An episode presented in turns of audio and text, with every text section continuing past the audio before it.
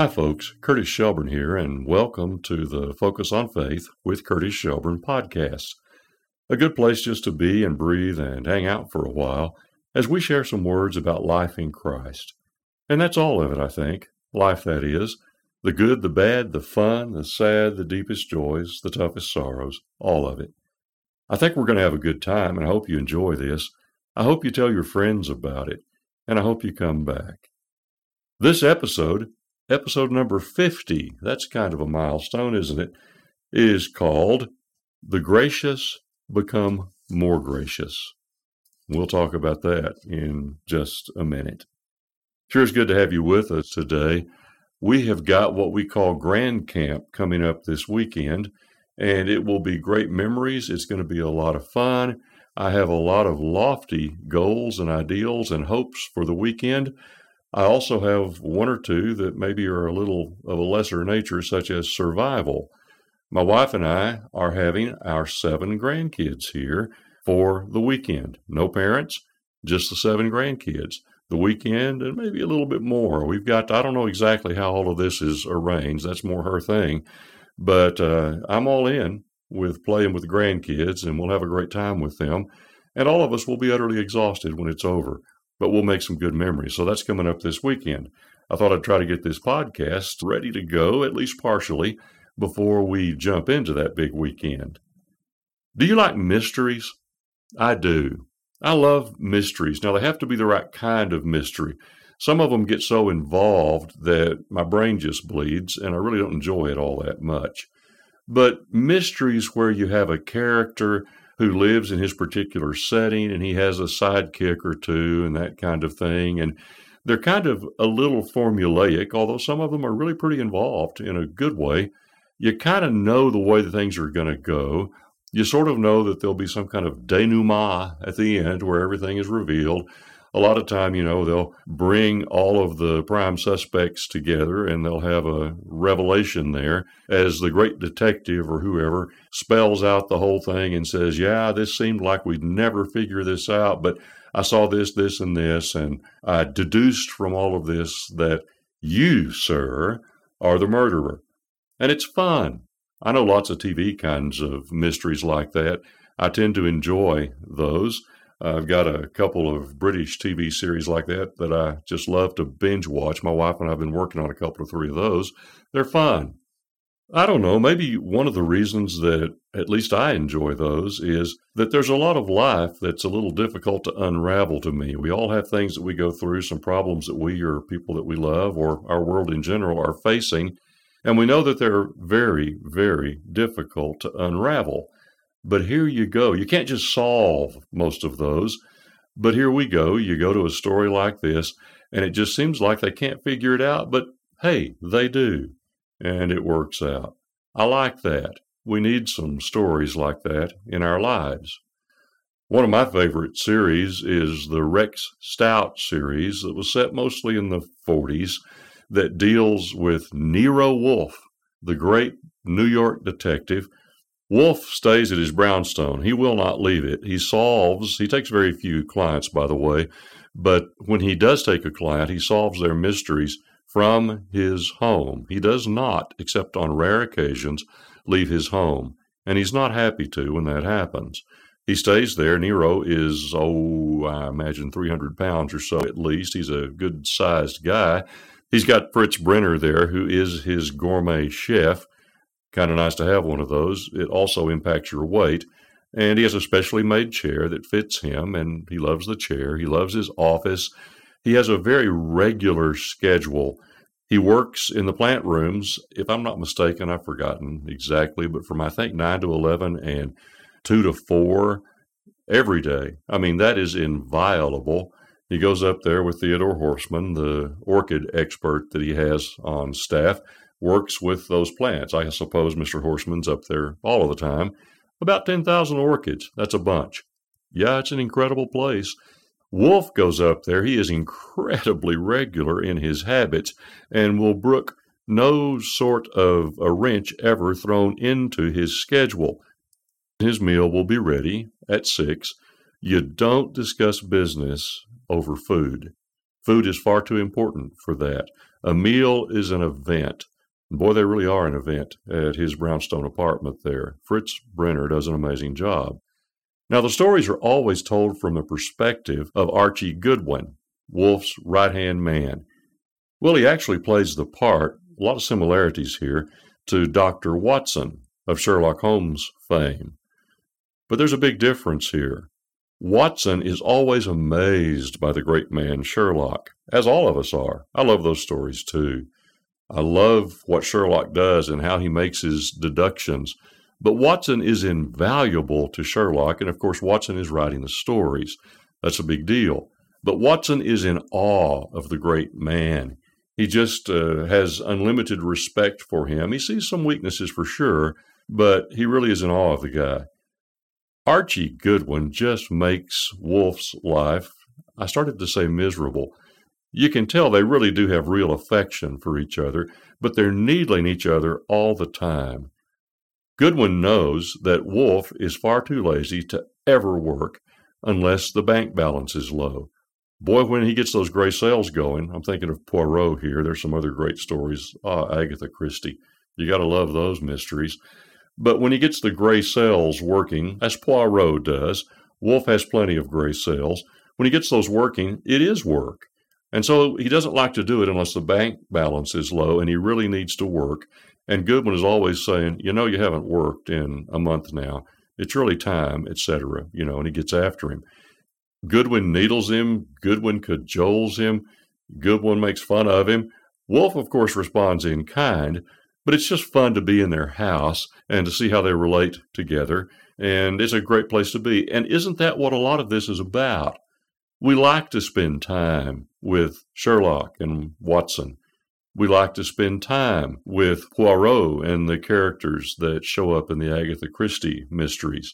We like to spend time, I do, with Goodwin and Wolfe. It's just fun to be there. The mystery itself is really kind of extra. Well, there are so many mysteries, of course, kind of like these that I could mention. I really enjoy them. They're a lot of fun. One of my favorite is the series, The Cadfael Chronicles written by Ellis Peters. Ellis Peters is the pen name for Edith Pargeter. She wrote these great Cadfael chronicles that feature a medieval detective. These stories are quite unique because the detective here is a monk in a Benedictine abbey in Shrewsbury, in England. Brother Cadfael lives there. He's the herbalist there. We'll talk a little more about that later on but he also is an amateur detective. He falls into all sorts of mysteries and does an amazing job in solving these mysteries. Again, the detective series is set in 12th century England. This is not what you would expect for a detective series, not today. And the detective is a monk. This is not what you would expect for a detective series in any day it really is kind of a neat thing, and it's fun to spend time with Brother Cadfael. We'll spend a little in just a few minutes. Not much of an ad today, but just a very little one. A lot of my ads are kind of centered on my website and some of the things that you might find there that you might enjoy. There are some things for sale there, as I've mentioned before. My music is for sale there. I've got some books for sale there, and I'd love it if you take a look at those. But there are some absolutely free things there that you might enjoy. My blog posts are reposted there. You can go back and find all of the episodes of this podcast there. And so there's a lot of stuff there that's free, and I would love for you to take advantage of that. Let me talk to you just briefly about another free thing. My brother Gene and I have been working with the Christian Appeal devotional magazine. It's a monthly little pamphlet, 20 pages or so, Gene's been working with it for almost 60 years. And I can't believe it, but I've been working with it now for almost 40 years. The Christian Appeal Devotional Magazine. We try to make it something that any Christian could pick up and enjoy. We try to make it something that crosses denominational lines, something that almost any, even sort of semi conservative Christian, uh, that's a squirrely word, but maybe you know what I mean, could pick up and derive benefit from and enjoy. It's available on our website at www.christianappeal.com. christianappeal, no com. All of the issues are there. You might enjoy going to that website and taking a look at a few. Now, I'll tell you a secret, and it's not a secret. We've decided that probably enough is enough. It's been a great run. But we've decided that our June 2023 issue will be our last issue. 60 years of the magazine in pretty much its present format. It's been changed a little bit, but anyway, 60 years is an awful long time. But all good things have to come to an end, and there's a time to throw a party and thank God for the good that's been done and say, it's time. Well, it's time. But all of those issues, the back issues, all of those 60 years of issues are there available on the website. You really might enjoy reading some of those. And if you'd like to have a subscription in the meantime, between now and June 2023, you are more than welcome to drop me a note on the website. We'll put you on the physical subscription list, and you will get an actual physical devotional magazine once a month for the months that are left. And again, we're planning to leave the website up for a good long time so that people can keep on enjoying those good articles and some really great issues that I think will bless you. ChristianAppeal.com. And now, let's focus on faith.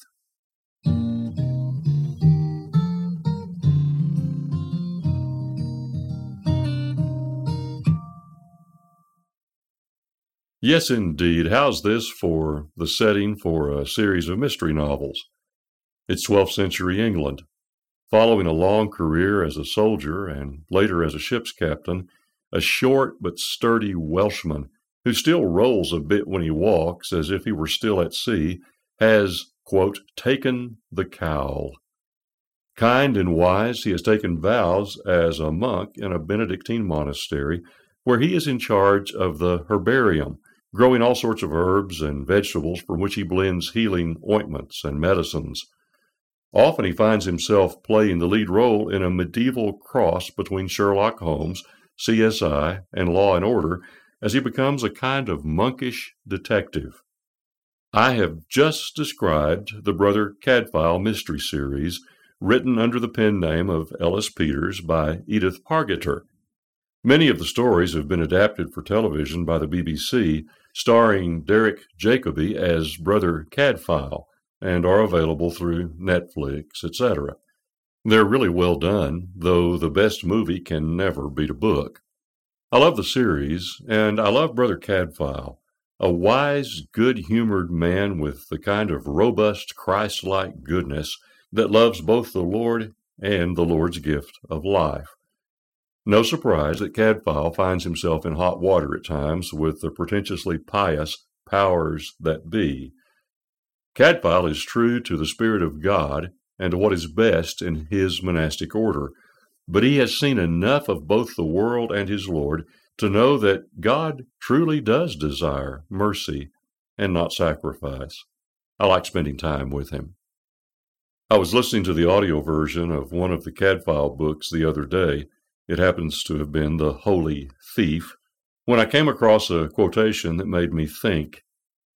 A servant girl has fallen in love with a young man about to take his vows as a monk, and that's a problem. But a bigger problem is that he is presently accused of murder and he's being dealt with sternly by a particularly self righteous abbot. The girl says openly to Brother Cadfael for anyone with a good spirit knows they can trust the good brother. These monastics, they are what they are born, only with a vengeance. If they come into the world hard and cold, they end up harder and colder. If they come generous and sweet, they grow ever sweeter and more generous, all one or the other. What do you think? I think she's on to something not just about monks or pastors or other religious professionals. We note it in them particularly because we know deep down that following a gracious Lord should make us gracious people. And don't we see that beautifully illustrated, resoundingly true, in the life of Christ? The Son of God showed us the Father, His grace, His mercy, His beauty, the love that he has for the life that he created. And yet, who does Jesus run afoul of most often? The religious guys who knew a lot about religion, but seemed to know nothing at all about God. They certainly had no relationship with him. Are we surprised, though, when we come to this great story in the Cadfael Chronicles? Don't we often see in all people exactly what the girl describes to Cadfael? The gracious become more gracious until their winsome lives seem warmed within by deep joy. They seem that way because they are that way. The critical and hard become harder and more critical until cold and alone they break. We see it happening, and I see in it both warning and hope. To choose to be cold and hard, or to choose to be warm and gracious, we have a choice. May we choose well. One day, sooner than we think, we'll have chosen the direction and set sail, unlikely to look back, and even less likely to tack against the wind.